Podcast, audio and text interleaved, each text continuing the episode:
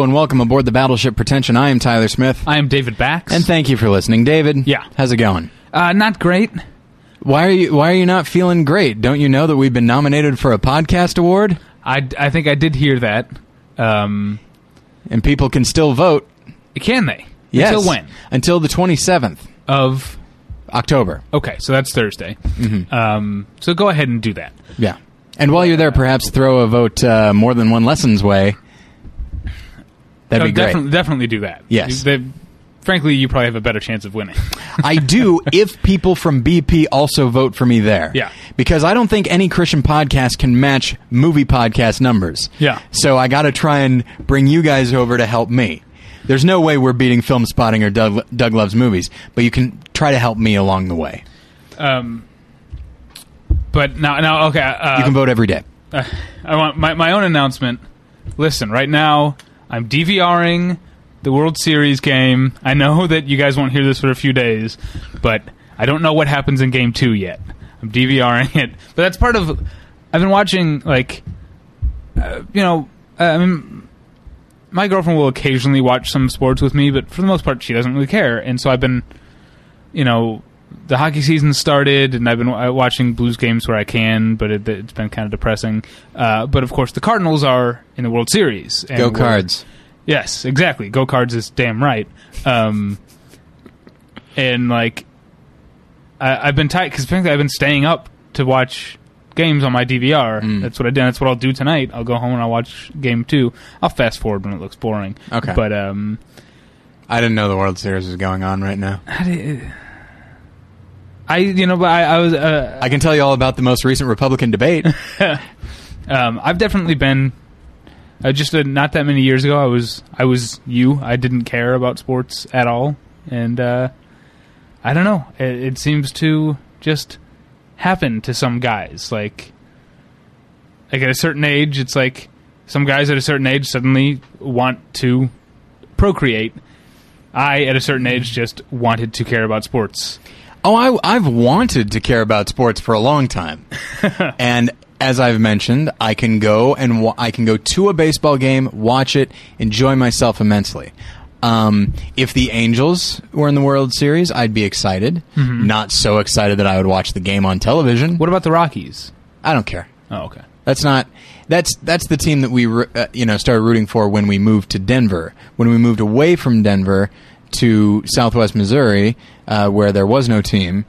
Do people in Southwest Missouri, lean more towards the Royals or the Cardinals? You know, uh, if I I would probably have an answer for you if I talked to anybody there about sports ever, which I don't. I mean, like They're you rooting- in, in the halls in high school, you didn't. What, what hats did you see more? I saw uh, Nixa Eagles. That's Oh, okay. what I saw. Oh, yeah. Um, but uh, but I don't know. If I had to guess, I'd probably say Cardinals, but I really don't know. So, but yeah. So they're once about we- equidistant, Kansas City and St. Louis. I know it's But about St. three Louis- hours both. Yeah. St. Louis is a winninger team, so uh, Yeah. it makes more sense for people to like them. Um, And Kansas City, you know, there's a Kansas City, Kansas. We don't like to share stuff with other states. So, uh, in any case, I've been staying up late, getting up early because I'm a working man, and um, it seems to have caught up with me because I am sick as of as of today. I have gotten sick. So this is a profile episode, as we'll get in, get to shortly.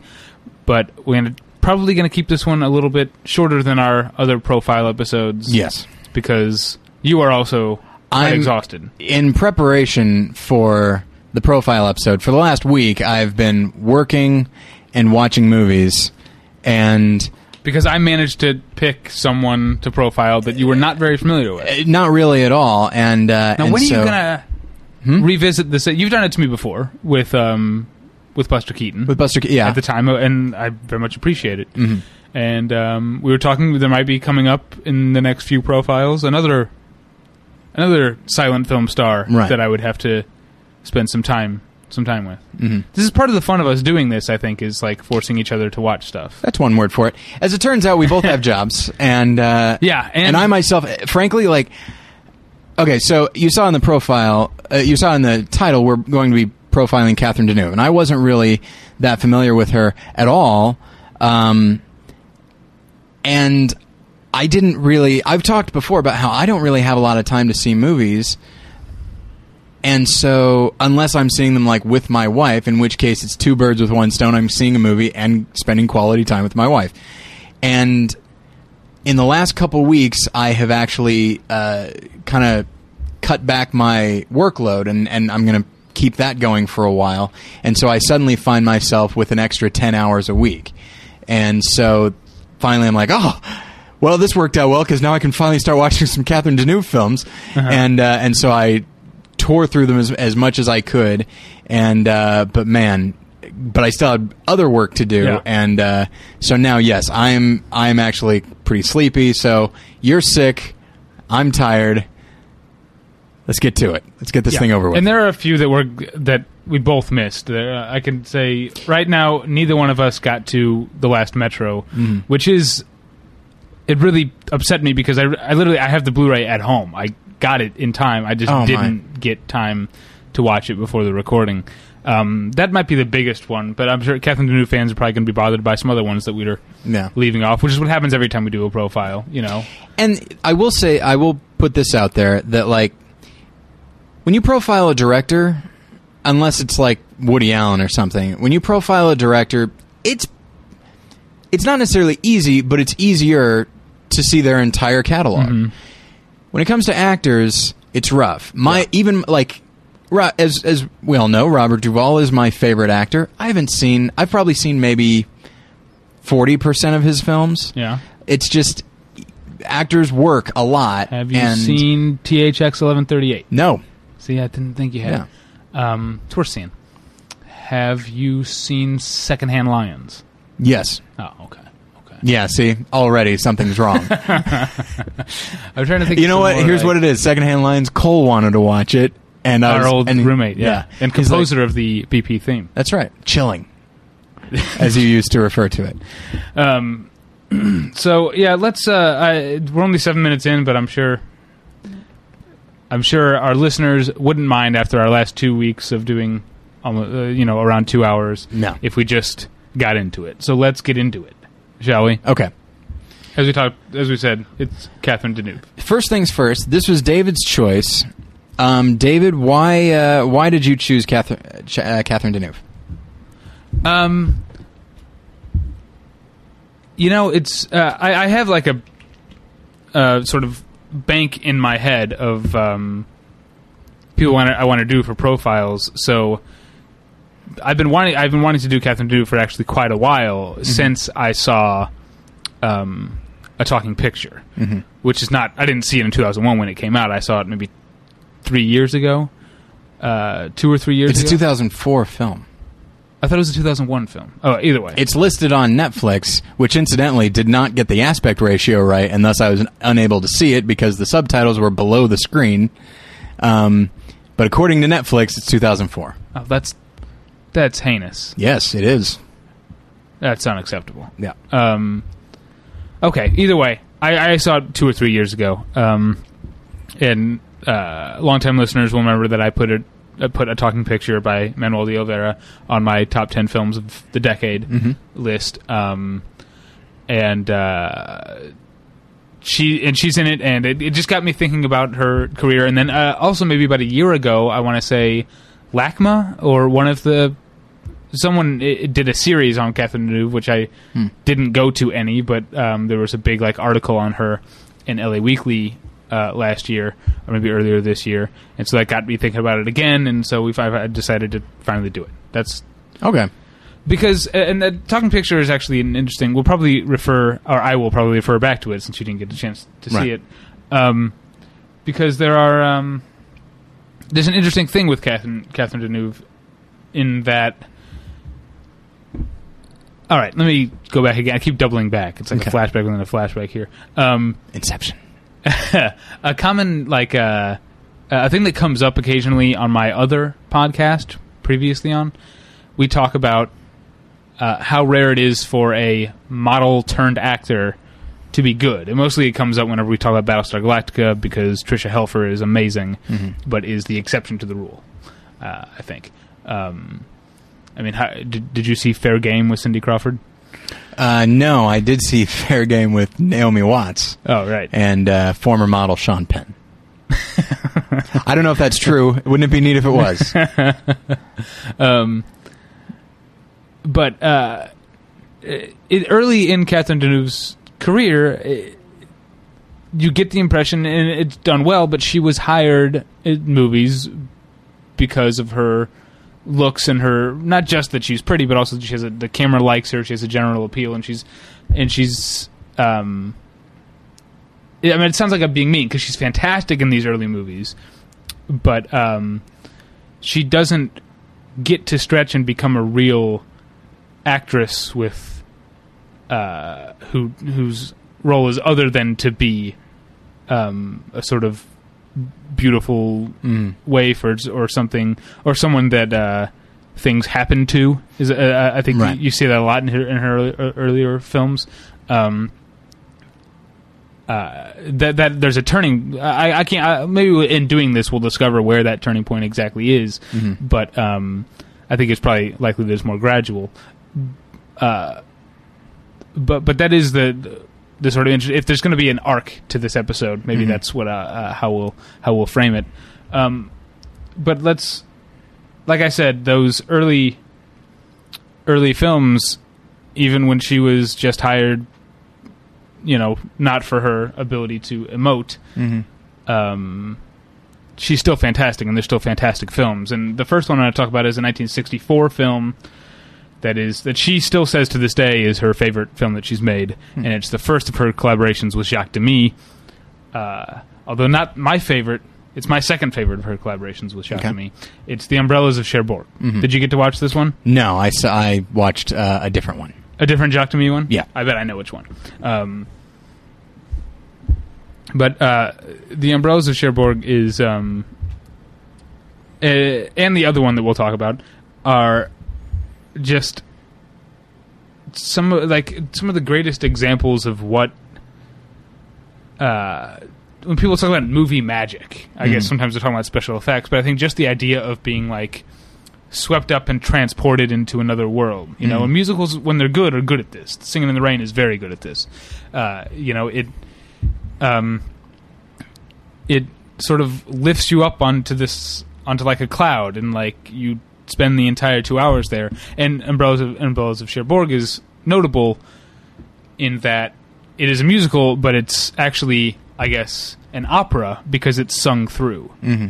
there are there's no spoken dialogue in all of Umbrellas of Cherbourg. Every every word Hmm. is uh, is sung, um, and it's it, it, it it's it's pure beauty to watch um, and to listen to. You know, and a lot of that is because of Catherine Deneuve's very winning presence. Um, but the other thing that's interesting about it is that it's also a very sad film.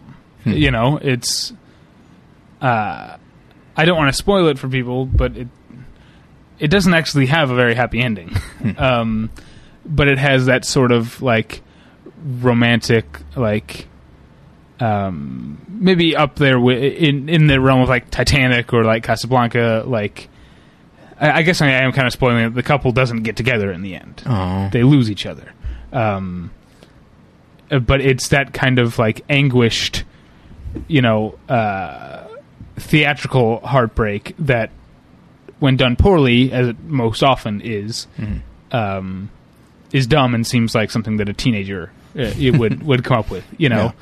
But when done correctly and and beautifully, as it is in Casablanca and Titanic, and here in Umbrellas of Cherbourg, it's uh, it, it's absolutely heartbreaking in in a beautiful way. It things don't you know we'll talk about another musical later Mhm. from the year 2000 that is heartbreaking in a way that and I think a very well made film Mhm. uh, although not one I'm not eager to watch again um, that is it is also heartbreaking but not you wouldn't call it beautiful No, I don't I don't think so. uh, but that's a little tease for later.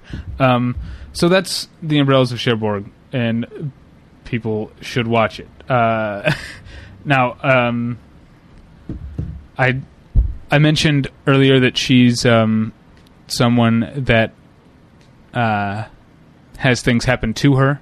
You know, um, the next year, or, or her. uh, I'm sorry, I'm not speaking very well because I'm sick, but uh, she early on played characters that were that just had things happen to them. Um, Yeah, that's something in just the few. And like I said, everybody, I've not seen very many of her films, unfortunately, and I apologize for that. Um, there is, as I was telling David, a 28 year gap in between the movies that I've seen of hers. Uh, so let's hope if there is a, a, a sudden change, let's hope it's not in that 28 years. But uh, it probably is. it probably is. But um, but in the in the earlier films that I that I saw, I noticed that she doesn't necessarily play characters of strength. Not to imply the characters are weak, but and I'm speaking in a broad sense, and I'll get more specific as we bring up specific examples. But characters that just don't have a lot of. I'm not trying to do something witty here.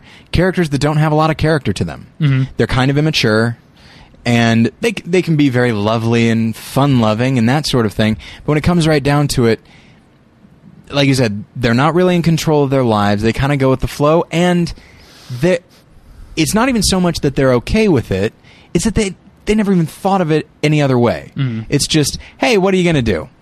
You know, at best, that even that shows a certain degree of awareness. It's more just, wow, life sure is great sometimes. Um, but that's in that's in that attitude. The happy-go-lucky is a bit is more in one of the films, and then another you'll see kind of the negative flip side of that kind of immaturity. But but yes, I would say just in the films that I've seen, she's not somebody who's really in control of her own fate, and doesn't seem to really mind that much. Mhm. So Well, um,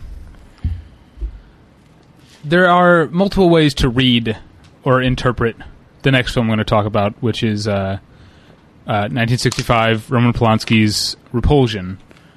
Um, one of a number of Catherine Deneuve films that is in the Criterion Collection, by the way. Um, there's a and you you haven't seen it, right? haven't. But you've seen uh, Rosemary's Baby, I have. right? Which is also Roman Polanski. mhm. Um, and i- in in both cases, they feature um, obviously it's uh, um, Mia Farrow Mhm. in in Rosemary's Baby and Catherine Deneuve in, Repulsion, but they both feature uh, women as the protagonists, but women who don't have a lot of agency. Hmm. Uh, Would you would you agree? Like uh, uh, Mia Farrow doesn't seem to have a lot. There's not a lot she can do within the world as it's set up for her. Yeah, and in uh, it's interesting because I don't want to turn this into a discussion of Polanski. That's a separate episode. Yeah. But um, but like in Rosemary's Baby, you actually get uh, sort of a rare thing for uh, the main character in that she has an ally of sorts in her husband, Uh-huh. and then you come to find out he's not an ally either. Mhm. But uh, but yes, it's that sort of thing where very alone, surrounded on all sides by uh, people who, at best, aren't on her side. at worst, mean to do harm to her. Um, Yeah. but you'll that's a that's kind of a common Polanski thing. But fr- frankly, if if the main character is a woman, specifically one that is as kind of frail as Mia Farrow, Uh-huh. or as just expressive and vulnerable as a Catherine Deneuve, that really adds another dimension to it. Yeah, I'm uh, saying that without having seen the film, by the way. uh, Repulsion is it's a um, it's another like we were talking about um, a wonderful film, wonderful film that is not necessarily pleasant to watch because the main story is that Catherine Deneuve um, plays a woman who lives with her her sister um, in a in a flat. Her sister goes out of town. I I think it's for a weekend. I haven't seen it in almost ten years, but um, I, I think a weekend or so, uh, maybe a week. Uh, and Catherine Deneuve, left alone in the apartment, essentially goes crazy over the course of the movie. It's a very similar. It's a very similar theme to another Polanski film I have seen, which is The Tenant. which I have not seen. Okay. Um, and you you wonder.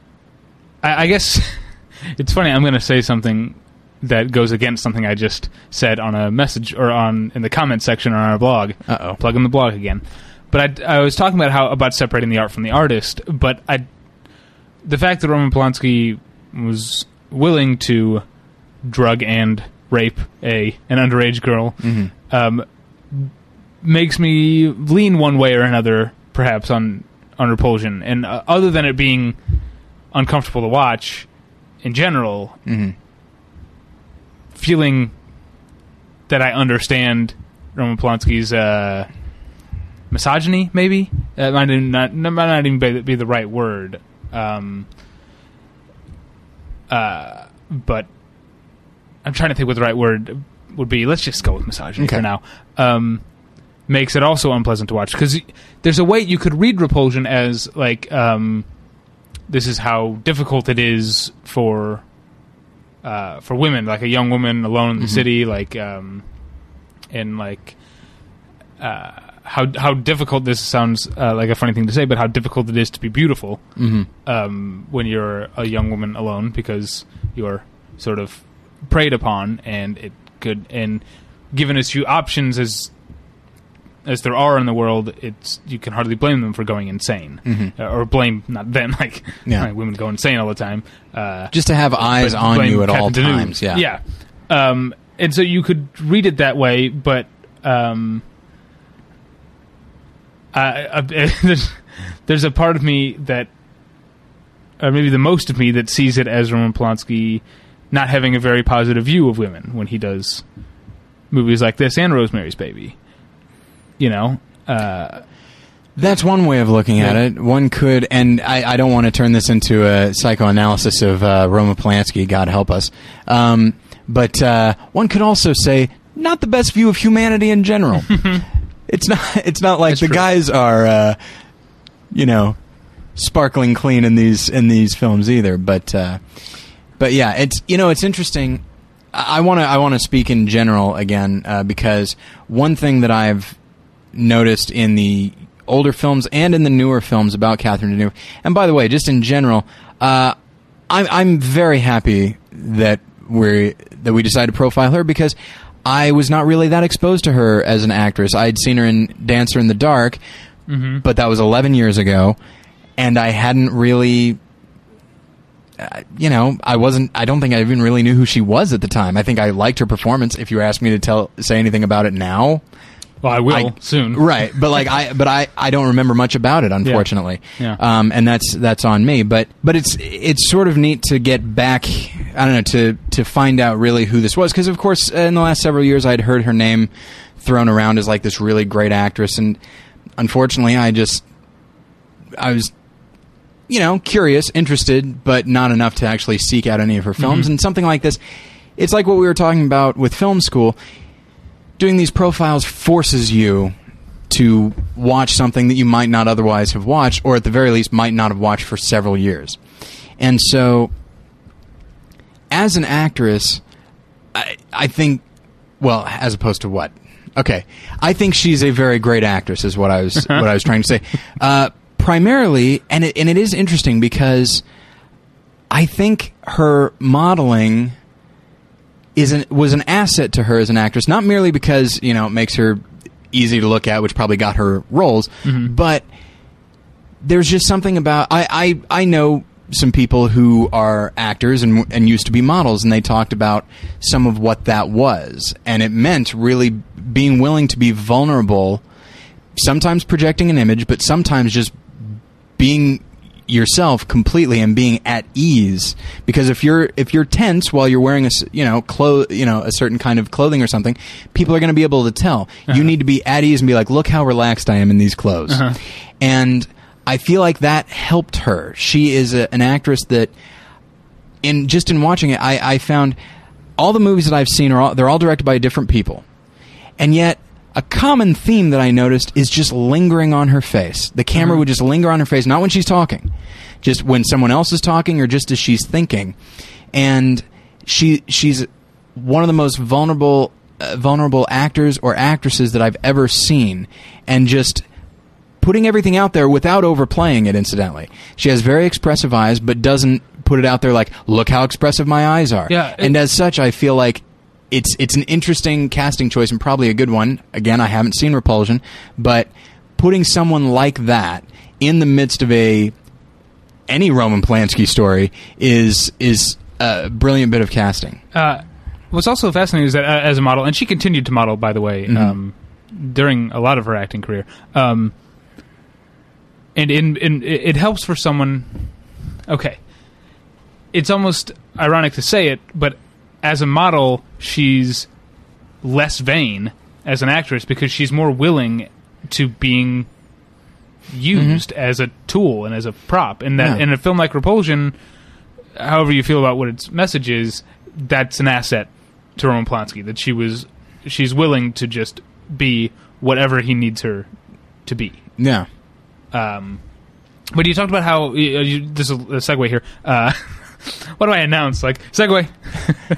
Yeah, you could just keep going. We're, we're, oh, oh, are we continuing to talk about Catherine Deneuve? yeah. Um, you said that you all the ones you watched by different directors. That's surprising because, like a lot of my favorite actors, she has relationships with directors. She did a number of Jacques Demy films. She did a number of Luis Buñuel films. She did a number of uh, films with uh, André Téchiné, um, a couple of films with Francois Ozon.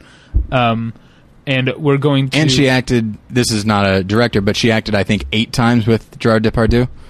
Right, yeah. I saw two of those, but uh, but yeah. Um, so but uh, yeah, I, I mentioned something like one of my favorite actors of all time is Jimmy Stewart, Mhm. and he also did this with Alfred Hitchcock, with John Ford, with um, uh, Frank Frank Capra. Capra is the other one I was trying to think of. Uh, yeah, uh, I think maybe that's the mark of a good uh, a good actor that good directors want to use them over and over again. I think so. I this is actually I don't know if we, you and I have ever discussed it, but I know that uh, my wife and I certainly have. Which is, after a while, if you're not careful, it can turn into an almost enabling relationship. For example, Johnny Depp and Tim Burton. Yeah, or possibly Martin, Martin Scorsese and Leonardo DiCaprio. possibly yes. With with both of those, there's been some good results and some Mhm. less good results. But I think I, I'd say less good is one thing, and uh, but like at this point, Tim Burton and and Johnny Depp, it used to be like this pairing that couldn't lose, but now Uh-huh. I think they're so comfortable with each other. This is a tangent, everybody. Apparently Sorry. they can't win. Well, they can win at the box office certainly, but it's almost just like we're so comfortable with each other at this point. You know what? I don't even need to direct you. No, you probably should. Mm-hmm. I saw Charlie in the Chocolate Factory and Alice in Wonderland. You you need to scale him back a little bit. um, but uh, Do but you yeah. think? Um, speaking of the Scorsese DiCaprio thing, still on a tangent here. Okay. The Aviator, a Mhm. film I liked, Mhm. and a film that I think DiCaprio is good in. I think It- yeah, I think quite very good, it. actually. Yeah. But I still wonder if he's the best choice for that role. Um, Uh, I, I- I think he manages to be good despite himself.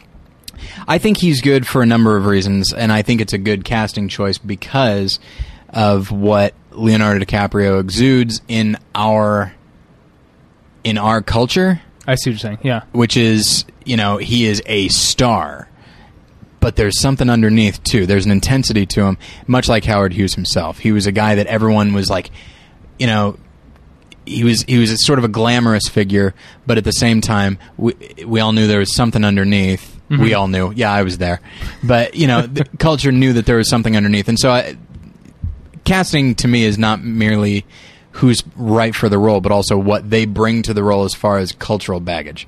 And so for that reason, I think he was very right for the role. Well argued. So, okay. I mean, because the rest of the casting in that movie is spot on, right? Jude Law, uh, Cate, Cate Blanchett, uh, Alan Alda. I'd say so. I do think Alec Baldwin's a little underused, but that's that's okay. All right. Okay, back to business. but- and, and back to this, the ties back in Right. this relationship with directors. We're going to talk about her second, and in my opinion, best film with Jacques Demy, Mhm. uh, The Young Girls of Rochefort. which is the one that I yeah, which I saw. and, and not only is it my favorite Jacques Demy film and my favorite Catherine Deneuve film, it's Mm-hmm.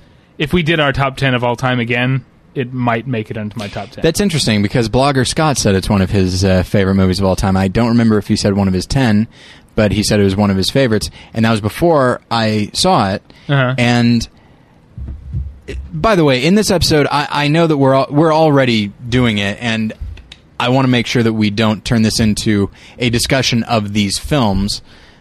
But I do want to take a moment to talk about the film and then her performance in it because think- I I think, think it helps with context, provided we don't turn it into you know a discussion of oh all these wonderful choices by the directors, and uh, one of them is I guess yeah casting this person that we're ostensibly profiling, but um, so listeners know that the musical is not uh, not my favorite genre. Name musicals you like.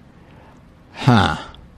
Movie I like oh movie musicals. Okay, so even smaller. Um, I like uh, West Side Story. Uh-huh. I think Cabaret's pre- Cabaret's pretty good. Cabaret is probably my favorite movie musical, actually. I like parts of Chicago, but I Well, also I guess feel Young like Girls of Rochefort is not my favorite. yeah, I guess by that, that, by that yeah. logic. Anyway, Um, uh, Chicago. I didn't like Chicago. There, there are things. There's the spectacle of Chicago. I just feel like by having part of it be fantasy, I feel like it's trying to have its cake and eat yes, it too. it's a musical for people who don't like musicals. Yeah. which is that whatever play on that idiom I can come up with is my favorite thing in the world. Like, like uh, Game of Thrones is TV for people who don't like TV. uh, It's a show about thrones for people who don't like thrones. so, uh, and I, I did like Game of Thrones, but I don't love it. and I wouldn't, I wouldn't go so far as to say that the Young Girls of Rochefort is a musical for people who don't like musicals. But I don't really like musicals, and I loved it. Uh-huh. I, I really, it's just such a. I started watching it at like 3 a.m. Probably not smart for me because in in many ways watching a foreign film is difficult for me. Mm-hmm. Not the least of which is because I'm not a fast reader, Uh-huh. and. You know, it's the first twenty minutes of any foreign film is difficult for me, and then once you know, you kind of develop a, you know, uh, kind of becomes instinct. But you know, a musical, it's going by pretty fast because they're singing it all, and so I was just like, okay, French musical. Here we go. All right. 3 a.m. Why wouldn't I do it now? And man, oh man, I just, I couldn't stop. I had to stop watching because I had to go to bed. but like, I, I was amazed how much it flowed, how much I was invested, Yeah. and just how much the stuff that I usually don't like about musicals, which is the clunky getting into the song, because this one does have spoken lines, Uh-huh, yeah. which means when someone is speaking, invariably it's okay. So, so David, I understand that you want to sing a song. I do. Well, and then goes into it. That's usually what it is, and it Yeah. bothers me tremendously. And uh, but uh, Young Girls of Rochefort somehow it didn't bother me, and I think it's because everything about that world, from the colors to the costumes, is heightened to the point Yeah. where it'd be weird if people weren't singing. Yeah, the film knows and the characters know that it's a musical Absolutely. and that it's a musical movie. Yeah. I remember, I think. Uh, and the plot couldn't be more musical. Where it's just, Yeah. man, if this place, ha- if this town had one town meeting, Yeah. all the problems would be solved. Everyone would find their their soulmate. right. It'd be great. Yeah. Um, but uh, uh, I've got to reference someone. I want to say it was it's Jonathan Rosenbaum. Someone in writing about Young Girls of Rochefort pointed out a thing that I think is fascinating. That there are in the camera work, in the choreography throughout the movie, there are occasionally imperfections. Yeah. You'll you'll notice like I have noticed, yeah. oh, that's a little bumpy that move that camera move there or whatever. And and John, I, th- I want to say it was Jonathan Rosenbaum was saying that the film was better for those imperfections because Mm-hmm. it actually adds to its charm, adds to the like. Oh, I'm watching a movie. I was. It's odd that, that you brought that up because in some of the choreography, the choreography is all good, but sometimes there's one dancer who's just half a tick behind everybody else. Yeah. Just for even just for one Okay, moment. I'll name a specific thing. Okay. actually, that happens in the movie. Um, uh, Gene Kelly's big dance number Mm-hmm. in the street. yeah. they shot on the actual streets of I don't know if it was Rochefort, but uh, an actual small Mm-hmm. town, and uh, there's the street because there's a building there, and there's not buildings on the other side. Like there's a big part of it that's in shade, Mhm. and parts, and it's not like a Hollywood big budget thing would have. They would have brought in lights and. Mm-hmm. Made sure the entire street was lit the same, so you could see the dancers. That would be perfect Yeah. depth and everything, you know. And the fact that they like, I didn't do that because we're shooting outside, and this is where the shadows are. And so sometimes, like the Is it weird to the think? dancers go in and out of the shadow. is it weird to think that if something is too perfect, whether it be the way it's shot, choreography, lighting, you know, whatever, or yeah, just is it weird to think that if it's too perfect, it actually becomes distancing? Yeah. No, I, Be- I mean, no, it's not too weird. It's It's not weird.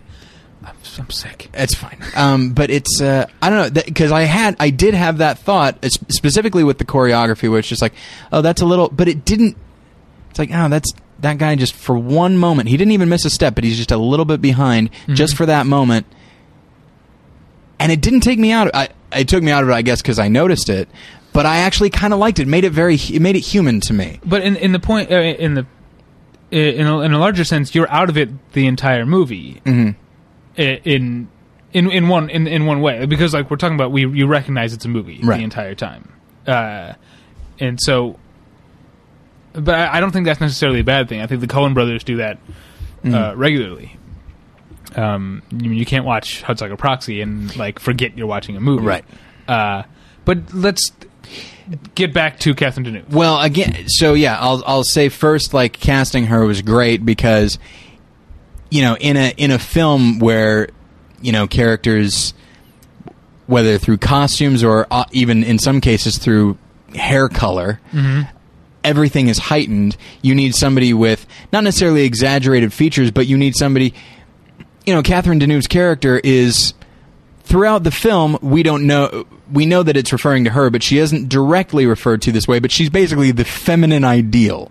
Yeah, you know what i mean? Like somebody a guy paints a picture of what he thinks fe- the feminine ideal is and it's a picture of her Yeah. but they've never met. Yeah. which is kind of a adorable little thing. My wife's gonna love this movie. Anyway but um but yeah and so when you have a character that is, for all intents and pur- purposes, the feminine ideal, you want to go with someone that is not merely attractive and not merely beautiful. There has to be, for lack of a better term, joie de vivre uh-huh. inside her. There's Yeah, got to be something just shiny about her, and that's her. And it, that's not merely how she looks; it's how she acts, it's how she carries herself. And um, it would be remiss not to talk about the fact that her real life sister plays her sister Mm-hmm. in the movie, and the sad fact that her real life sister, who played her sister, died the next year uh, in a car accident at the age of 26, I think. Hmm. Um, uh, but both of them have that. Uh, Mm-hmm. There's a thing in the movie that I find almost like there's almost a darkness to it uh, in in the comedy of it. Like they keep like trusting these strange, weird men with their little brother, Yeah, but they have the, the their joie de vivre issue, uh, as you, as you name it, um, is so powerful that nothing bad is going to happen to them. right, They, they laugh at the idea that something bad was happen Yeah. would happen because we're the stars of this musical. right. you kind of want to be like. You were invaded by Nazis not long ago. Yeah. You really should try to keep this in mind. But uh, and and that's again we were talking about the movie. We were talking in this case specifically about the the Mm-hmm. two lead act. act or, uh, it's an ensemble piece. I don't know if you call Very it, much but, so. But they're the titular young girls. yeah, and Uh, it's and it's and in they- their performances. and they have a good chemistry together. They, the two of them, you really can't think of one without the other. Um, even if we're speci- you know specifying Catherine Deneuve, um, but the two of them are really great. They have a good chemistry with each other and everybody else. There's a playfulness to them, and it's kind of appropriate that it's the young girls of Rochefort because they seem young, they seem innocent, and they just seem blasé and exciting and just I found myself throughout the entire film, not merely when they were on screen, but I just found myself smiling. Yeah, yeah. it's too. very it's it's an interesting film, and she was both of them, both the the, the sisters, uh, were exactly the right people for that role because they need. Like you said, it's an ensemble, but a lot of stuff revolves around them, and you need someone who isn't merely attractive and isn't merely a good singer, but there's just something that just draws you to them, and it's not merely I I want to uh, hug and kiss that girl. It's not that. It's almost it's like I want to protect them, but I also want to go on a roller coaster with them. Like there's I don't know. It's hard to explain. There's a, an intangible quality that that is Yeah. invigorating about the film. Yeah, uh, and uh, all the elements of it, from the, the you know the the choreography and the songs, which are fantastic. Uh, even though I couldn't sing any of them because they're in French, but they are wonderful and fun songs. Uh, to the costumes, uh, which are spot on in terms of like color choice and stuff. Um, none of it would work if it weren't for the performances across the board. Mhm. But we're talking about Catherine Deneuve here. Right. Um, speaking of clothes, Really? All right. uh, the next film, uh, one I don't think you've seen, is um, I mentioned Luis Buñuel. Uh, it's Belle de Jour from 1967. Did not see it, unfortunately. Um, and I mentioned I mentioned speaking the clothes speaking of clothes because uh, the Characters wear clothes. famous designer Yves Saint Laurent uh, designed the Oh, okay. costumes for Belle de Jour. Um, and this is, it, it, uh, even though um, Luis Buñuel is maybe a more uh, cerebral director than the ones we've talked about. I, I guess Roman Polanski could be seen as such, but I don't know if that's entirely true. Um, this is, she's still being used here as a just a, a sort of symbol of beauty and almost a cipher, and maybe even more here than elsewhere because her character um, in Belle de Jour, uh, I can't remember her real name, but she goes by the name Belle de Jour uh, when she uh, becomes a prostitute. Uh, Severine is her real name, uh, the character's real name, um, is a very cold and unemotional person. That's that's her thing, uh, and that's her her outward appearance. Um, but uh, we ag- again get her lack of vanity uh, as an actress, in that she allows some uh, pretty uh, fucked up shit to happen to her because um, the character of Sever- Severine is married to this man who is uh, sort of he's the kind of they're very it's a very rich as it all almost all Buñuel films take place among the among the bourgeoisie. He would even reference them in a title uh, a bit later. I find Um, them charming. yeah in a in a discreet way. Right. Uh, I don't um, like to put it out there. the, the, the husband is sort of, I guess, the husband you want. You know, he's successful and he Mm-hmm. Cares about his wife and blah blah blah. But she has throughout the film these, um, sort of masochistic sex fantasies Hmm. uh, that you keep, uh, you keep going back to these. Um, they're dream sequences, I guess, but they're not. There's no like God, you know it's not like hazy or whatever like they look as real as anything else and like there's one where she's essentially just like tied up and her husband and another man are flinging mud all over her body and her face. Uh, and it's um, fantastically weird in the Luis Buñuel way and also fantastically frank in its weirdness in the great Luis Buñuel way. Um, but also back to this this lack of vanity. Um, and she's the, the, you can't get around the fact that Catherine Deneuve is a very sensual and sexual presence uh, on screen, but she's in films like like Belle de Jour willing to explore the um, uh, less, I guess, uh, wholesome version of uh, Yeah. versions of sexuality. Uh, it's a fantastic film where, where she plays the society society wife who is unhappy for different reasons in her marriage, and so despite decides to spend her her days at that she would normally spend at home because she's a housewife, but with you know uh, That'll be a common theme, by the way. Her Yeah. being a housewife who's not, not pleased. Right. Um, uh, she decides to spend those days by uh, working as a prostitute during the day. Um, and it uh, it works for her in in in in a lot of ways, and in some other ways it doesn't. But um, it's uh, it's a it's a great film, but uh, once again, as I'm saying, we still haven't reached that point where she has stepped forward as an intellectual actress, even though she's working with intellectual directors. Well, and she might be an intellectual actress, but she's not being called upon to intellectualize her performances. Right. Good, So, yeah, good distinction. um, okay, so what's uh, what's up next? What's next? I take a drink of water Okay. and. Okay, so what's next? Uh, okay, so What one I haven't seen, I believe. yes, it is called. Okay, well, the word is heartbeat, and I don't know if that's la chamade. That sounds more Yiddish than anything else, uh, Uh-huh. but that's probably just my mispronunciation.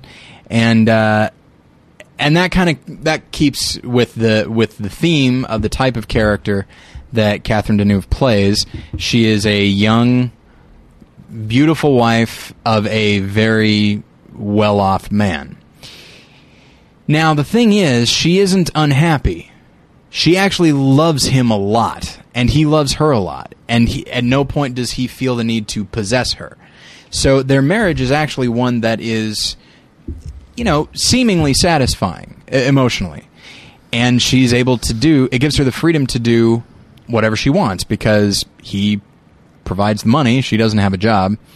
Uh, but then she encounters a younger guy who he also has a job. He doesn't have as much money, but uh, but he's younger and you know good looking guy and the two of them like really hit it off and they fall in love and so she falls you know she leaves her husband for him but again she still loves her husband no question about it and everybody maybe her as well everybody seems to acknowledge that she'll come back it's just a matter of time uh, she'll get bored with her little fling, realize she doesn't have any money, and come back. Or, from a less cynical point of view, she'll get tired of that, realize that the more abiding love is between she and her husband, and then she'll come back to that.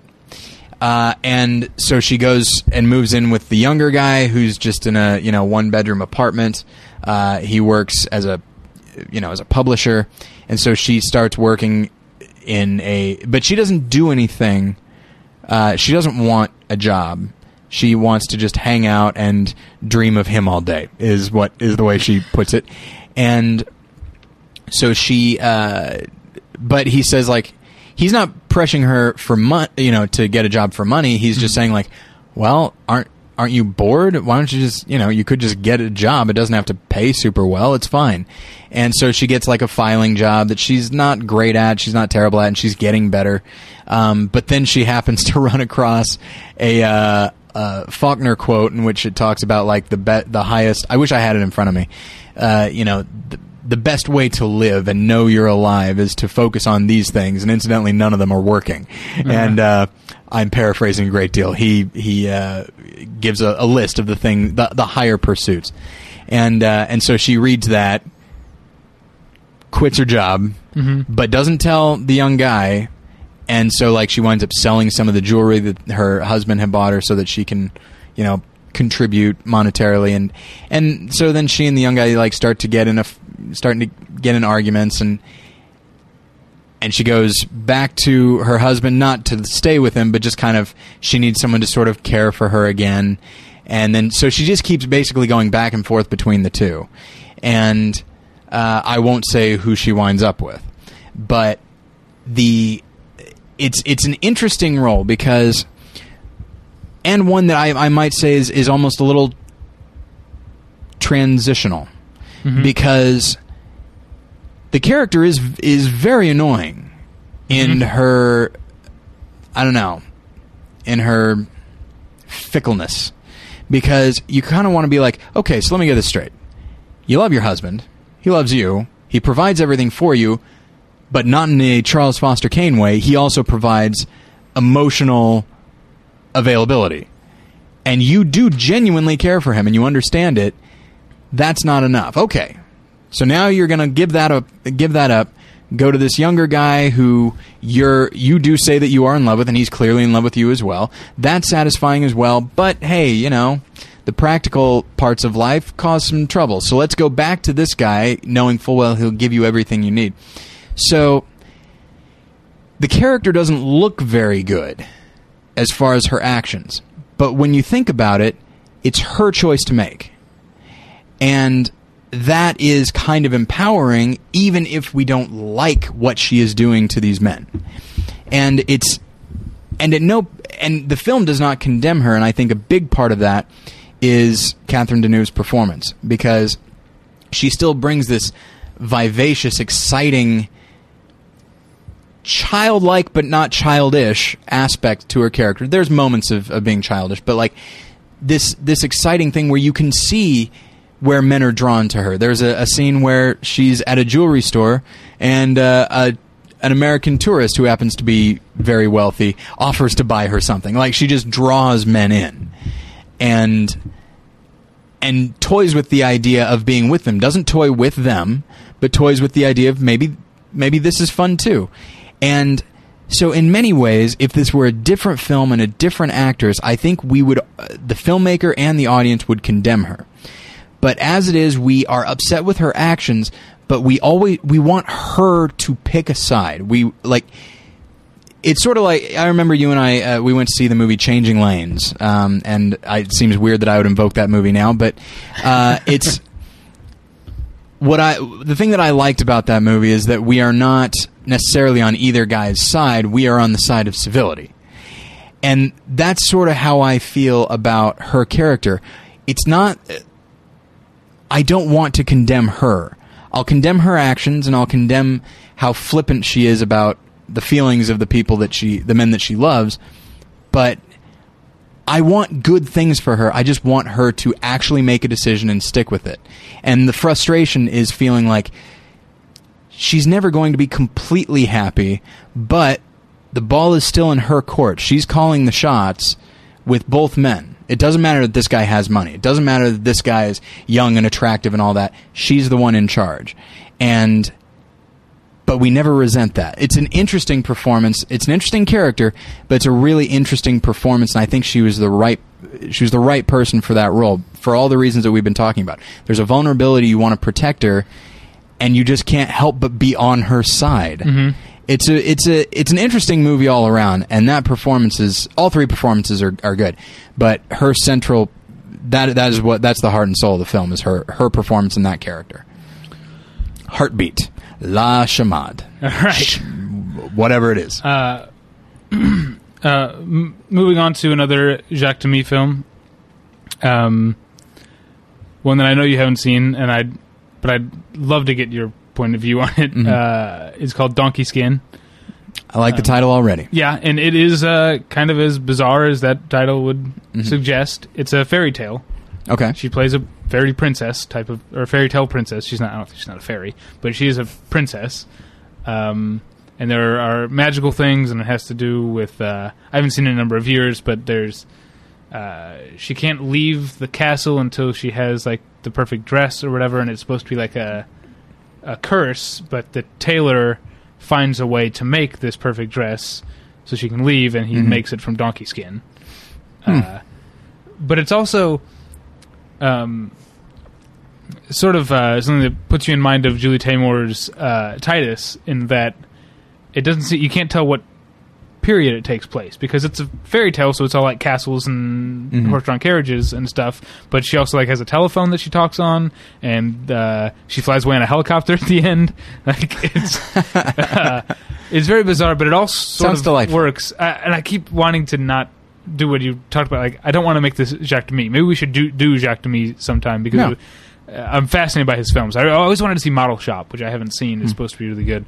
Um, uh, but uh, um, w- but once again, he is. Um, I, and I don't want to make it sound like when I talk about her being um, used in an unintellectual way that she's like trapped or whatever, because she's she shines and is clearly having a lot of fun Mhm. in these roles and doing a fantastic job. And acting isn't completely intellectual, Mm. uh, I guess, right? It's, no, that's that's a, it's a mixture, I think, of But intellect there's a and, part of it and that's emotion. just, sort, but also just sort of like uh, existing and being.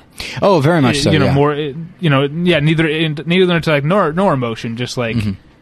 being that, that you talked about the comfort. Yeah. you know, and she's clearly so comfortable and having fun in Jacques Demy's films that uh, this one, there's not a lot to. I don't, I'm not going to go too far into it because it's been a number of years since I've seen it, uh, and it is. I guess. I guess it's a minor film uh, for Jacques Demy uh, and probably for her too, but it is. Uh, it is recommended. Recommended viewing. Okay. So what's the next film uh, on your list I skipped here? one. I think you're next. I've got a, I've got 72, yeah. and I've got uh, Un Flic. Uh, it it's a film that is known as A Cop or Dirty Money. Um, according to Netflix, which is where I watched it, it's known as Dirty Money. According to the credits, it's known as Un Flic or A Cop. Uh, screw all of us, I guess. and it's a uh, Jean Pierre Melville film. And by the way, as long as we're talking about profiles that we may do someday, uh, Melville's amazing. Uh, I I have such a such an admiration for for him. Just his his eye for detail towards minutia in the midst of a high stress situation is astounding. Um, she does not play a big role. It is, uh, as one would expect, it is a heist film with an all male cast except for one woman and a crossdresser. And so, and I had forgotten because I watched it in two halves. I had forgotten that the kind of effeminate uh, young gay man that we saw at the beginning of the film was this uh, streetwalker woman that uh, we see later in the film. But uh, so once once I remembered, oh yeah, that's a guy. Wow, Catherine Deneuve's the only only woman in this film, and and she doesn't play a big role. She's not part of the heist. She is uh, the girlfriend of the guy planning the heist, and incidentally, she's also sleeping with the cop who is investigating the heist by crazy coincidence because the two happen to be friends and they just don't know Uh-huh. uh, what's going on. But uh, but it's amazing because Melville's a great director, but he is not somebody that I would say is an emotional director. His films are cold and clinical, and that's to his credit. He's making films about cold and clinical people doing cold and clinical things. And so you then you and in the midst of this you have Catherine Deneuve, who this was the first one that I that I had watched, and so I didn't I hadn't I didn't have any of this other stuff, and so I just saw her, and this is a good example of what I'm talking about. The camera just lingers on her face as she sits and listens without like eavesdrops on on people's phone calls and that sort of thing, and it's just amazing watching her her eyes eh, because she doesn't say much. It's mostly we see her processing information, and she's sort of you and I have talked about this before. She's sort of our entry point into the film, mm-hmm. and she is. She knows that someone's going to get hurt. That this is, I'll do my I'll do my part, and she winds up playing a very big role, not in the heist, but in helping to cover up the heist. Um, but it's just like I'm sure this is going to go well for a while, but it's just a matter of time. It might not be this heist. It might be another one. Sooner or later, something's going to go bad, and one of these men that I care about is going to get hurt, if not killed. And there's a sadness to that, but there's also just this resignation. That, and you don't, having watched all of, you know, several of her performances, you don't get that a lot from her. Is that resignation? You really get a sense of, especially uh, in the latter part of her career, um, you see a strength and this desire to kind of keep going. And with that, and with this film, you you see her not giving up, but just knowing like there's really nothing I can do to change my circumstances and or to change the nature of the men that I'm dealing with.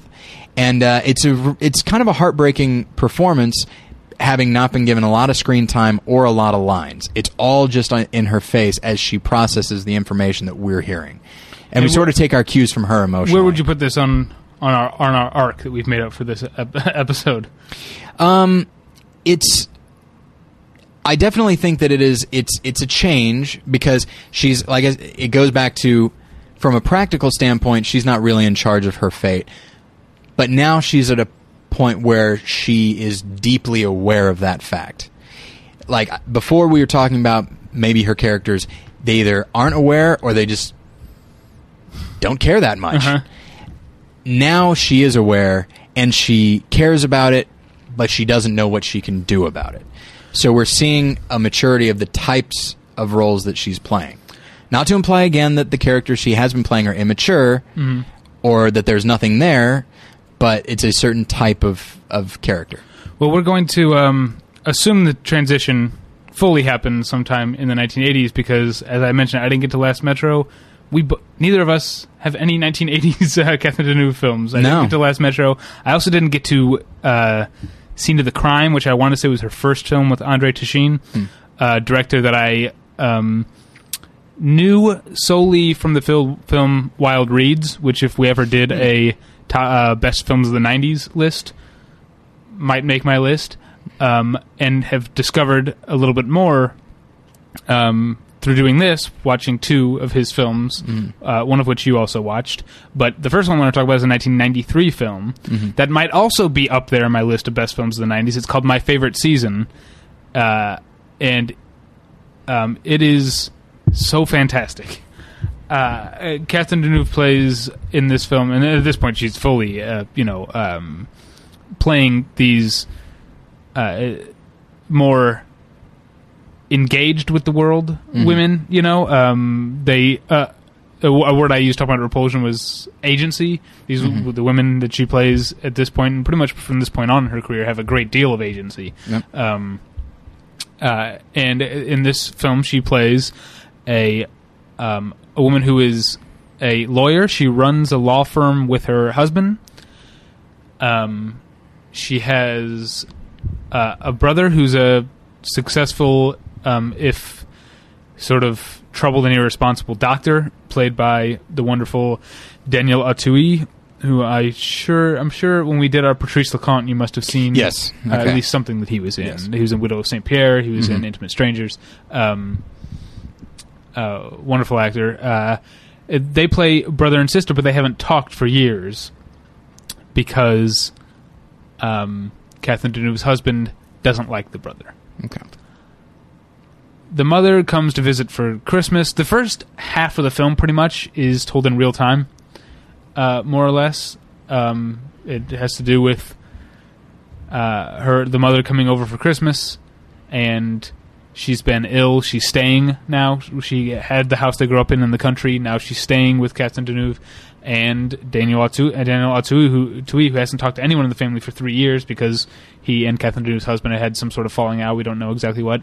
Comes over, and the first half of the film pretty much takes place that Christmas night. Um, it doesn't end well again between Daniel Auteuil and the and the husband. Um, and then when we pick up uh, a number of months later, because we know because it's summer again, um, she seems to have made a different choice. She's n- not talking to her brother again, but she's also not living with her husband that she works with every day. Mhm. Um, and the second half of the film sort of uh, is about uh, her and her brother, like their, uh, re- I guess, relationship getting back together as siblings, but also us understanding why. Even though the husband is kind of an asshole, understanding why he doesn't like the brother around because they do have kind of a weird relationship, this brother and sister. Um, I know this has been mostly plot summary, but it is a, a film definitely worth seeing, and it's about a lot more than all the things I've just said. Um, and it is uh, a fantastic performance from Catherine Deneuve. Uh, I might have used the word fantastic more than any other word in, in this episode. Um, That's all right. That's neither here nor there, which apparently I said in a five minute span last episode. Uh, four, four times in a five minute span. did So- someone point that out to you? Uh, yes, a uh, quote unquote good friend. So, okay but uh um so i think that but this does represent uh another or at least gives us the chance to talk about another aspect of acting mhm. um and that she's definitely grown more into again this could have happened sometime during this uh 1980s that you and i both decided to ignore this black hole in which she didn't do anything, I have to assume.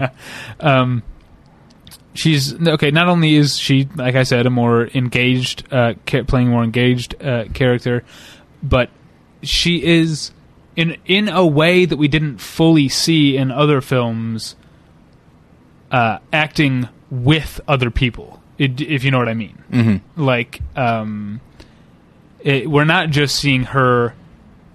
Uh, this isn't just a step forward of seeing her like internalize the emotions and intellectualize them and seeing that play on her face, but she is, in terms of just the craft of acting, she's working with other actors in a way that maybe we haven't fully seen before. It's interesting that you mentioned that because looking at the, the remaining films on my list, I realized that many of them could be called ensemble films, but not in the same way as Young Girls of Rochefort, which is really.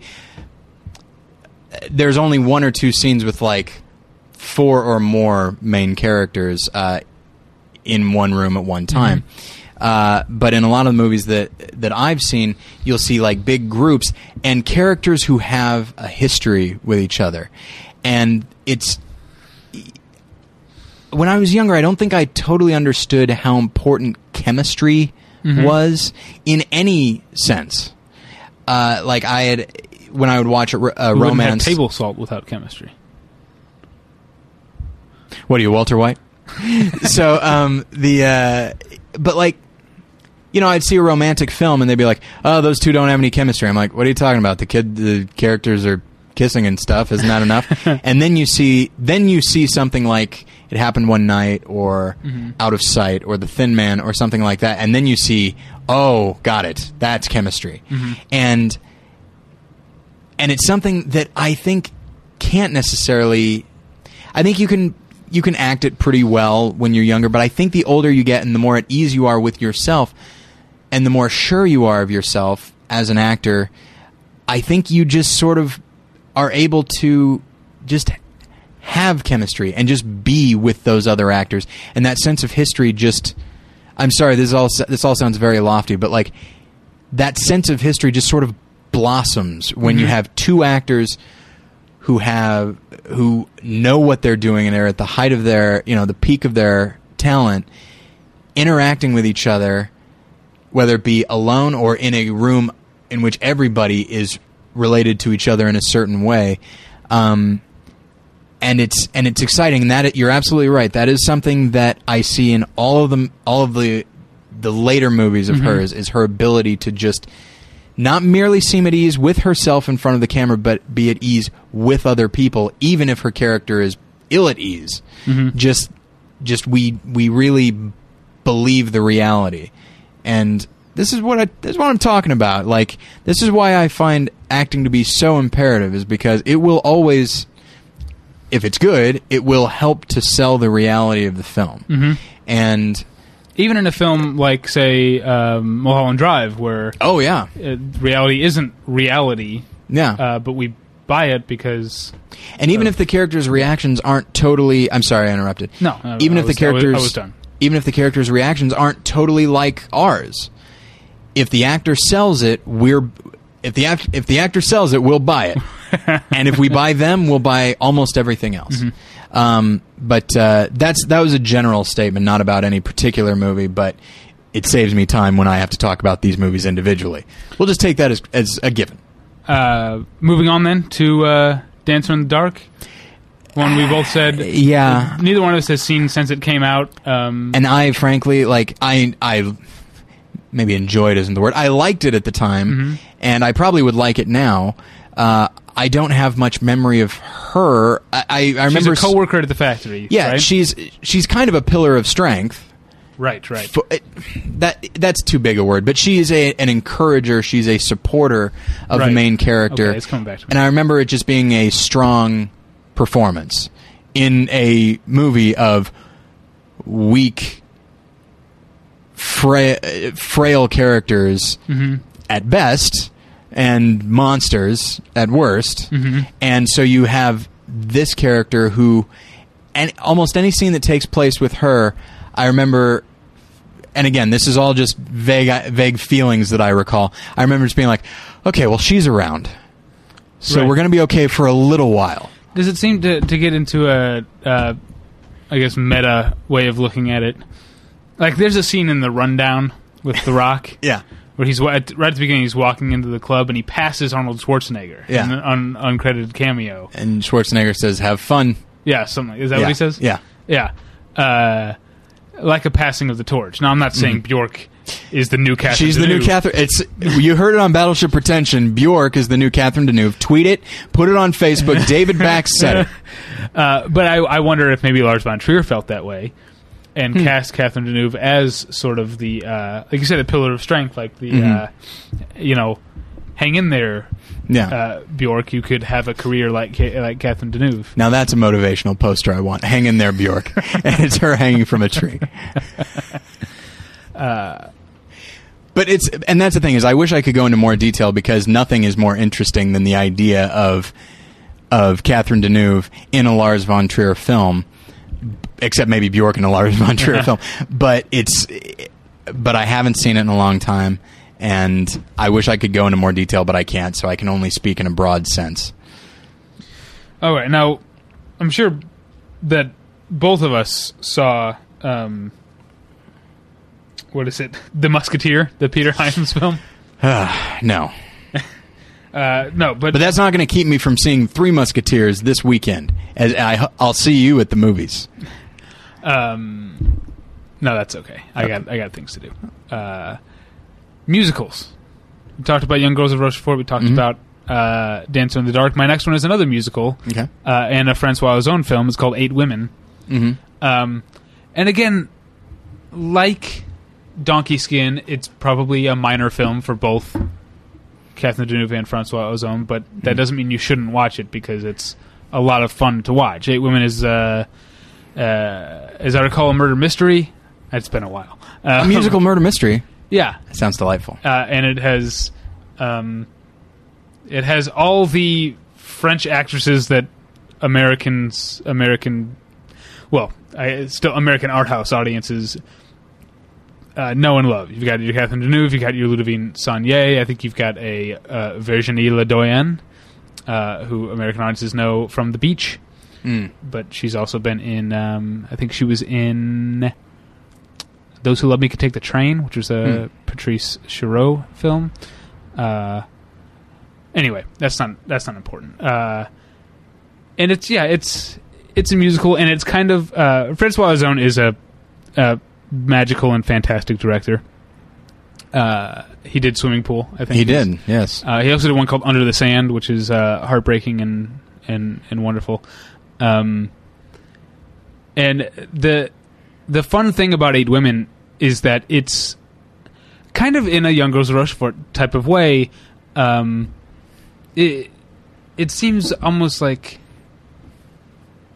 no, I want to say amateurish, but maybe like out of time. Like it's sort of old fashioned in the way that it's framed, you Mhm. know, and uh, and staged. Like it's sort of it in a lot of ways it reads like even though it's not, it reads like a stage musical that someone just said let's make a movie Mhm. out of, and the camera is sort of placed there, and you see people dancing or whatever. Um, but uh, you you know somehow just inherently that's intentional and that's supposed to bring you back to like 1950s, like uh, I don't know Doris Day or like these kind of uh, Mhm. sunny. And I I referenced Doris Day as the American thing, but the French films of the 1950s also had a lot of this same type of thing, which is part of what the French New Wave people were uh, reacting against. Um, and so it seems like a reference to that era of uh, overly sugary Mhm. uh, storytelling and filmmaking, um, but in a way that's not. It's not like a mean and like it's not like a takedown of that kind of thing, but it's not a celebration of it either. It's it just is that, and it's fun to watch. Kind of like um, I'll, I'll compare it maybe to uh, Todd Haynes' Far From Heaven. Mm. That is very much in the style of the Douglas Sirk melodramas, Right. but Dealing with things that they couldn't have at right, the time. yeah, yeah, exactly. So uh, again, Eight Women, minor film, worth seeing though. Sounds delightful. It is. It is delightful. Okay. Uh, next on the list is a talking picture, All right. Which you I I was so angry. Like I it was I I really wanted to see it. Um as you know, because you talked so much about it and said specifically that it's my kind of thing. yeah. And because I know when I say the name, I always say a talking picture because that's the that's where the that's the root of that uh, Mhm. where it comes from. You know, the idea of a movie being called a talking picture, Mhm. pictures that talk. But really, I think the way it should be pronounced is a talking picture because the movie I like is to just say talking. I like to say a talking picture, more like the talking picture. Um, That's what I say. the movie is just talking essentially it's i mean it's beautiful it takes place uh, all across the mediterranean um, there it's it's uh, uh, a woman and her daughter um, board a cruise ship and they're going down to north africa to meet with uh, her husband and or and the, and the girl's father and they stop in these different ports and they get off and they um, talk to people about ancient history that took place in Greece and all this stuff, all, these places, you know, and in each port they meet someone, and they talk about just history, well, and architecture and art, uh, and then um, at each port, um, a different uh, famous person gets on, and these aren't playing themselves, Mhm. uh, but um, and and they're also not people who are necessarily famous to all of us, but they're playing famous characters, not playing themselves. Um, and so there are there are these three women. There are women in each each part each part, and um, Catherine Deneuve plays one of them, Mhm.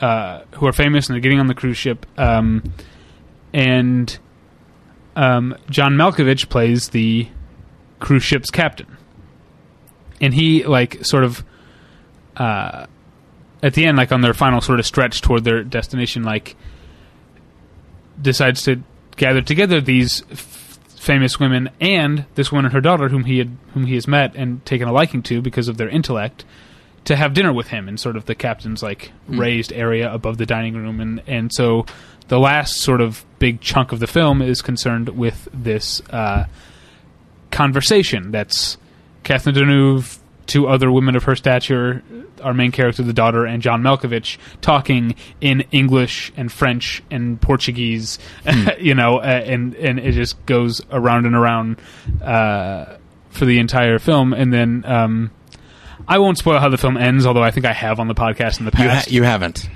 I think I, I did. No, you said like it ends in a, a way you don't expect, and then I said, "Can I guess after we're done recording?" Okay. And I and I guessed it correct, Okay. Yes. Um, but you didn't say it. I didn't. So I won't spoil uh, the ending of the film uh, here, but um, but did you see why I'm saying it's something you would like? oh, absolutely. because it's just people talking for Yeah. like an hour and forty minutes or so.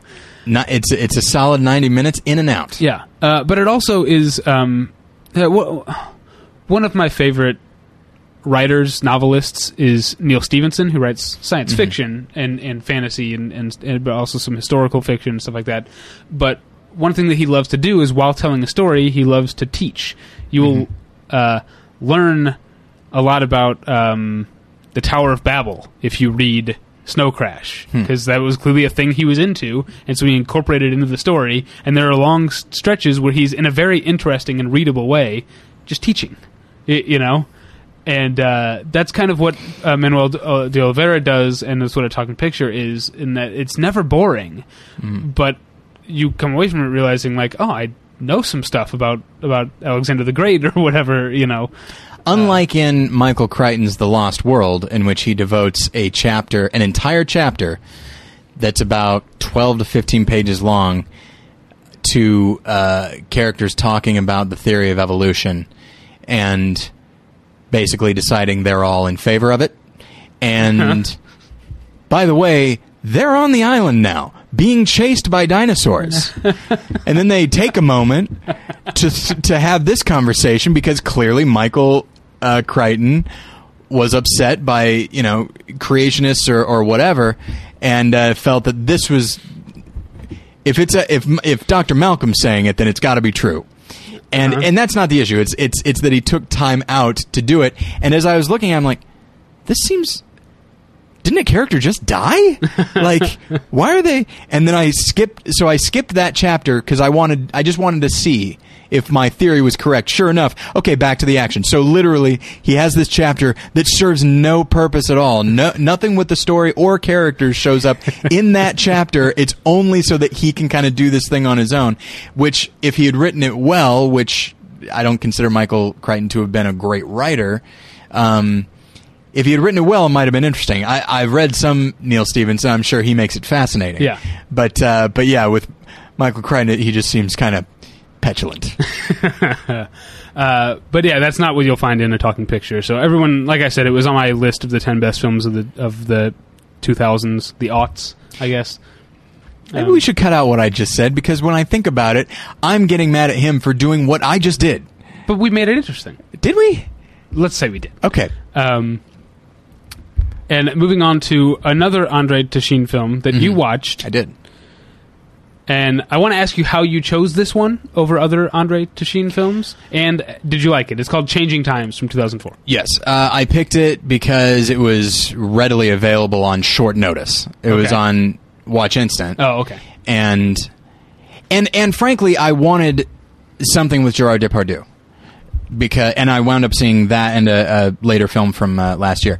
I wanted something with the two of them because I've actually not seen a lot of uh, Gerard Depardieu, and I liked what I've seen, and specifically with the two of them because I remember I think I had read a uh, oh I had read a review of uh, I think it's Potiche from last year in It which came to these shores this year.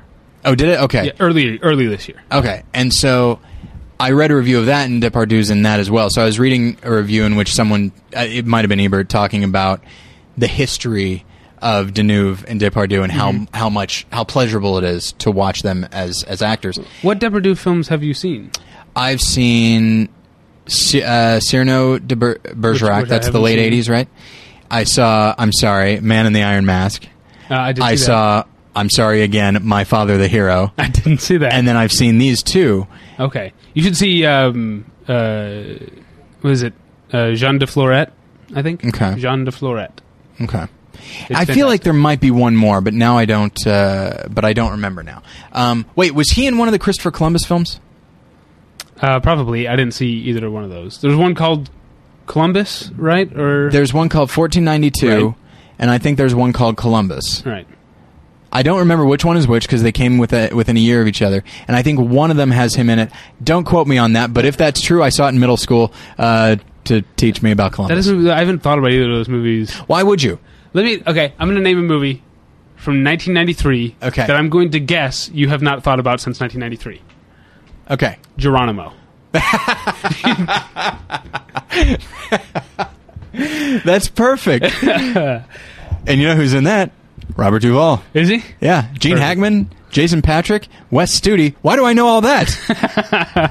I, uh, I I went to the Gene Autry Museum. Yeah, I went to the Gene Autry Museum this past weekend, and they have all this awesome stuff about like westerns. Mm-hmm. You know, the Gene Autry Museum is if you're.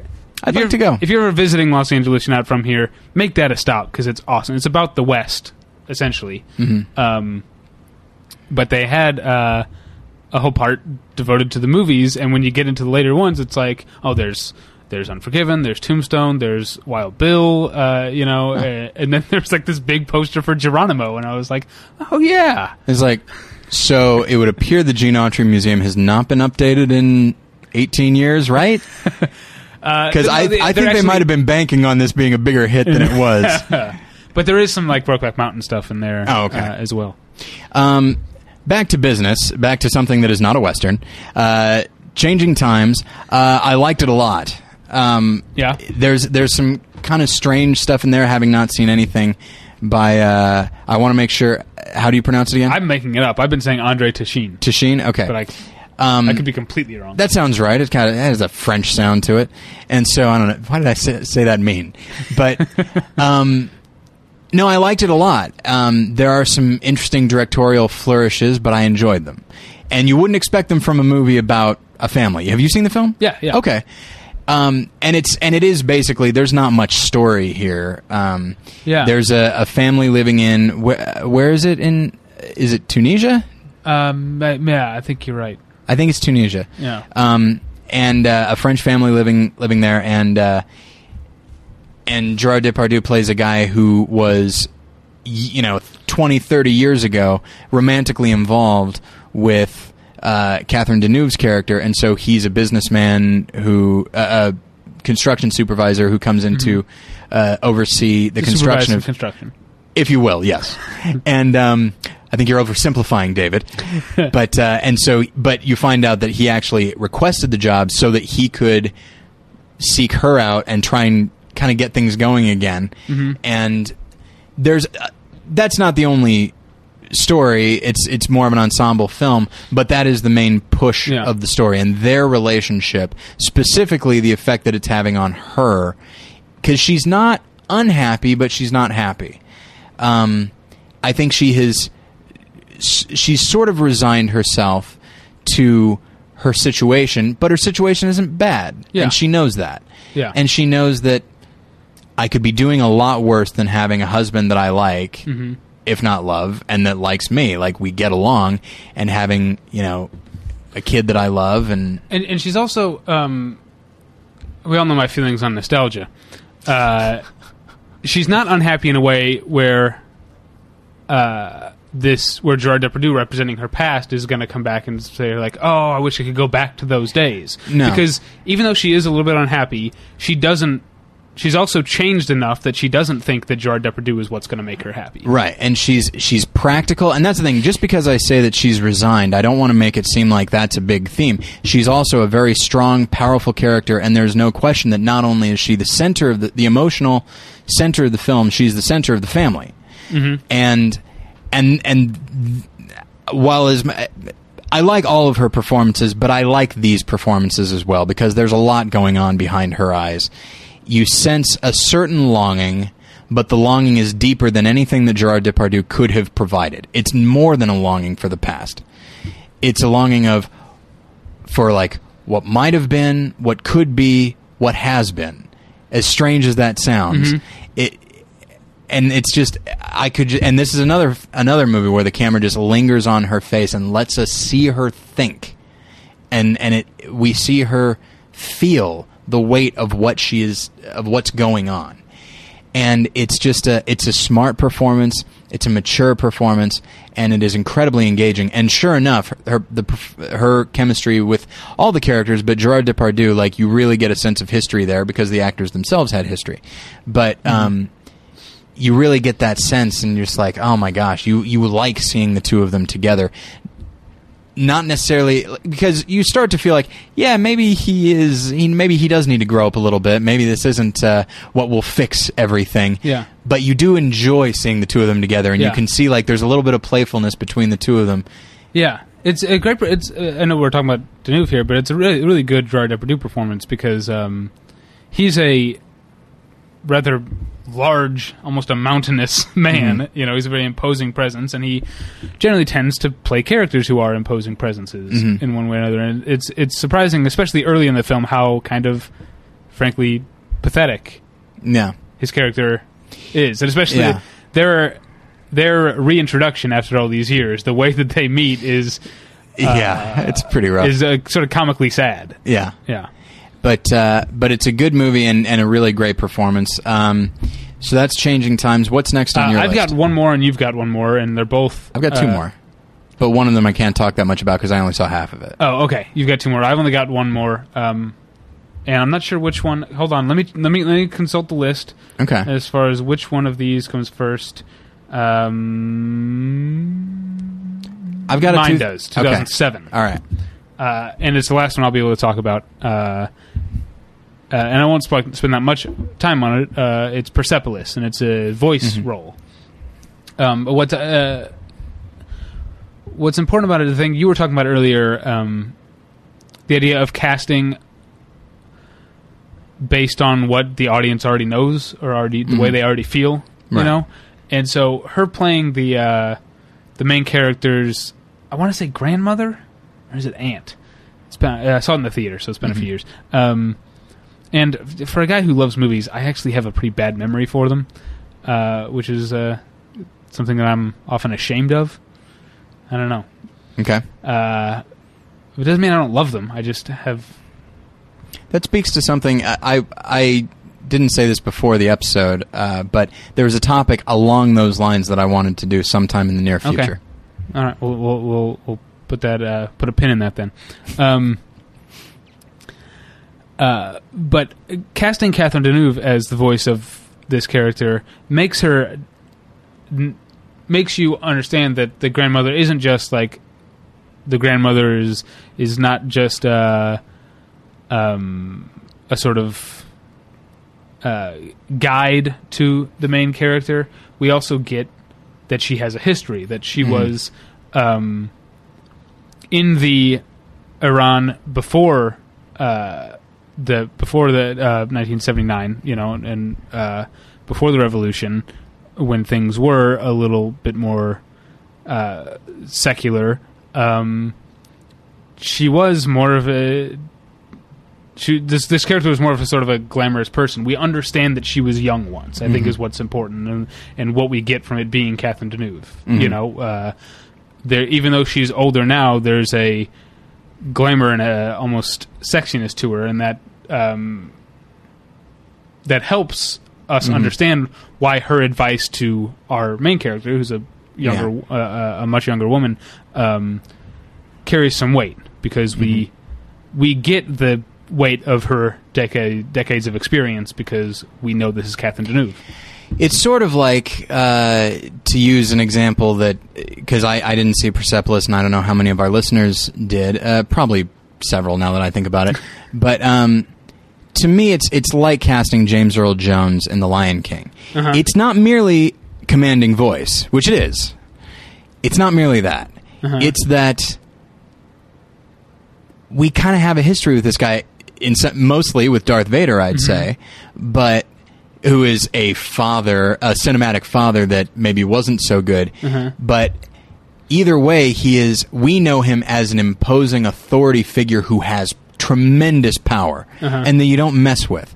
And when we and a, a guy that, man, there's no question that he can rule this kingdom. All of that that's in his voice certainly, but it's also in what we know that voice Right. to be. We know his voice. And when we hear that he's Mufasa, we're just like, "Damn right, he's Mufasa." you know, it's it's that sort of thing. It's what we it's what we bring to it. And with that, with a character like that, we fill in the history ourselves. It's it kind of is. It's not a shortcut, but it's shorthand, and uh, and there's a big difference between the two. Um, okay. All right, it's all it's all on you now. Oh, good. So I saw the first half of A Christmas Tale, uh, which came out and which was uh, released in 2008. Though I'm not sure if was that released here in 2008. I don't don't remember it being that old. Yeah, Um, it might have been more recent. but uh, but I only saw half of it because I had gotten my running times mixed up, and it's two and a half hours. I thought it was like one one and a half, one forty Uh-huh. and I did not allow uh, allot enough time. So I sw- so halfway through I switched over to Young Girls of Rochefort, and um, but I'm definitely going to finish it because it's a wonderful movie. And man, you want to talk about a movie that's for me? This is it. It's it's wonderful. Um, but I won't. But I, I, and I'll talk about it because you get a sense of her performance. I don't know where the where the character is headed, but so far it's about a family coming together around Christmas time, and they all have history. Like one of them has has been sort of forbidden from seeing the rest of the family for five years. Um, So echoes of my, my favorite season. Then. Catherine Deneuve's yeah, Catherine Deneuve's character um, has cancer, and that's sort of why everybody is being brought together because it might be the last one, but also she needs a specific kind of like bone marrow transplant, and so everybody's been given a test to see if they are a match and that sort of thing. And so there's a lot going on there.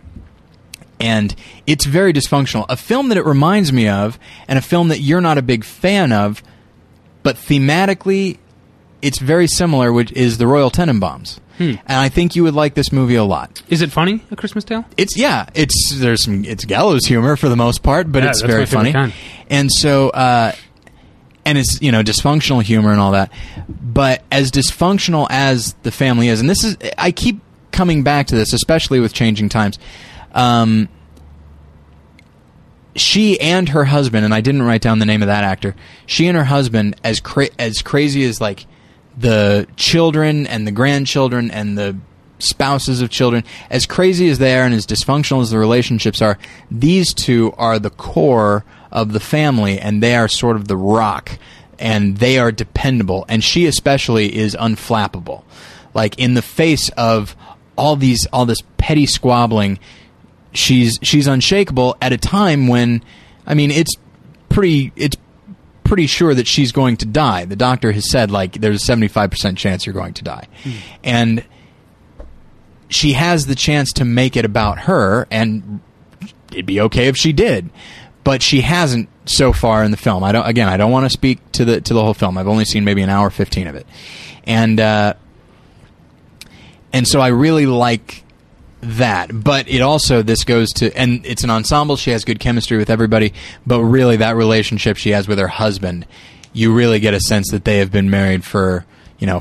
30 40 years and they've been and we know some of the stuff they've been through it uh, been through and you really feel that it, you feel a really close knit relationship there and uh, and I'm I'm thrilled to watch it I'm I'm I'll probably finish it tomorrow or the next day And that's also a, uh Criterion title. it is, right? yes. Uh, so the last film is again. I don't know if this is how you pronounce it. Uh, Potiche. Yeah, yeah that's Um, it's uh, uh, ozone, Mhm. ozone, I say o- ozone, but ozone. I'll say again, I'll say I'm ozone. I'll say ozone because ozone is like the layer. right. and so so this is and this is a fun movie actually it's it's not honestly it's not great i don't love it but it's a lot of fun and she's having fun and that and you get a real it's really palpable uh, she is you know it's similar to go back to a film like uh, heartbeat because here she is she's the wife of uh, a guy who owns an umbrella factory uh huh. perhaps umbrellas of Cherbourg. But uh, the uh, and she's basically like a trophy a trophy wife that she's just totally domestic. She doesn't uh, she doesn't um, really do anything. She's got you know her. She's got her cross stitch and all that kind of thing, and her husband just totally mistreats her, cheats on her all the time, and then he winds up having like a I think a, a heart problem and so she actually has to step in and run the factory and she runs it way better and she like is better at dealing with the unions and that sort of thing. And uh and so then he he comes back and he wants his company back and she doesn't want to give it back and so there's a fight between the two of them. Uh, but you see this character who she's not a doormat. She's still very strong but you see her slowly but surely become very empowered and realizing that she is capable of much more than anybody, including herself, thought she was able to do. Before, her strength showed in being able to shoulder any burden. Now she realizes that there's a lot of potential there for what she's able to do, and you see that she's just she demand she's demanding more and more of herself, and you know, you'd think that this would be, you know, kind of a, a tough drama, and there's some of that, but mostly it's fun and it's a comedy, and it's somebody who I would compare it to a certain extent to, like, let's say Kevin Spacey in American Beauty, somebody who had a, had a certain role in their own life, and then realized, wait a minute, no, I'm the lead in my life, thank you, and I'm going to play that, mm-hmm. and just that sense of fun and excitement, and not knowing what's going to happen next and not knowing what you're going to do next. It's all there in her performance and there is a. It's it's really neat because there's a certain degree of sadness at first because she just feels kind of but not like this really like crying in the in the oatmeal sadness like it's it's just this kind of this thing that kind of flits through her mind and then she just continues on you know she's she's a woman of character a woman of strength and she's going to do this but then it actually comes out that she herself has had affairs many affairs earlier in life Mhm. and when you find out that you realize, oh, she's always been strong in a certain degree and always been defiant in a, in a certain way. And, the- very and French. Sounds like. It couldn't be more French. this is about as French as you get. And so again, um, somehow, for some reason, being mean. I know you almost expect Napoleon to walk through, and so. Uh, but you, but you also see the relish with which she says, is in which she talks about her previous affairs, Mhm. and she never would have if she hadn't been given this company, if she hadn't been sort of empowered.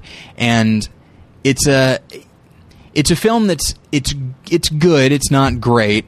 All the performances are good, and uh, Depardieu's in this one as well. He's the mayor of the city Hmm. that she had had a fling with, just a one-time thing. She had a fling with an entire city. sorry, She had a fling with the mayor. the city's mayor, okay. whom she had a fling with. Uh, just a one-time thing years ago, and uh, and so the two of them kind of rekindle that, maybe not sexually, but just personally. But it's interesting because she winds up kind of defying him at times too. Like it's a very it's a very uh, kind of a feminist uh, female empowerment film, and uh, good performances all around, and it is definitely worth it to see her. It's the kind it's the kind of performance that like if it if the film had a different kind of push, it could have gotten a, like a, an Oscar nomination because it's fun and it's strong, and she really like hits it out of the park. All right. So yeah, I brought it back to baseball for you. Now I get to go home and watch. Uh, hopefully, watch uh, the Cards put another hurting on the Rangers like they did last night. Take that, Rangers. Um, I wouldn't call it a hurt. It was a three to two. They they won three to two. I bet it hurts to lose. Probably does. Uh, let's wrap this up. Before we get though, real quick to the um, my standard thing. Uh, Beantown, Bostoners. Um, November 11th, 12th, and 12th and 13th at the Brattle Theatre in Cambridge. Um, go see uh, Stephen Tobolowsky live.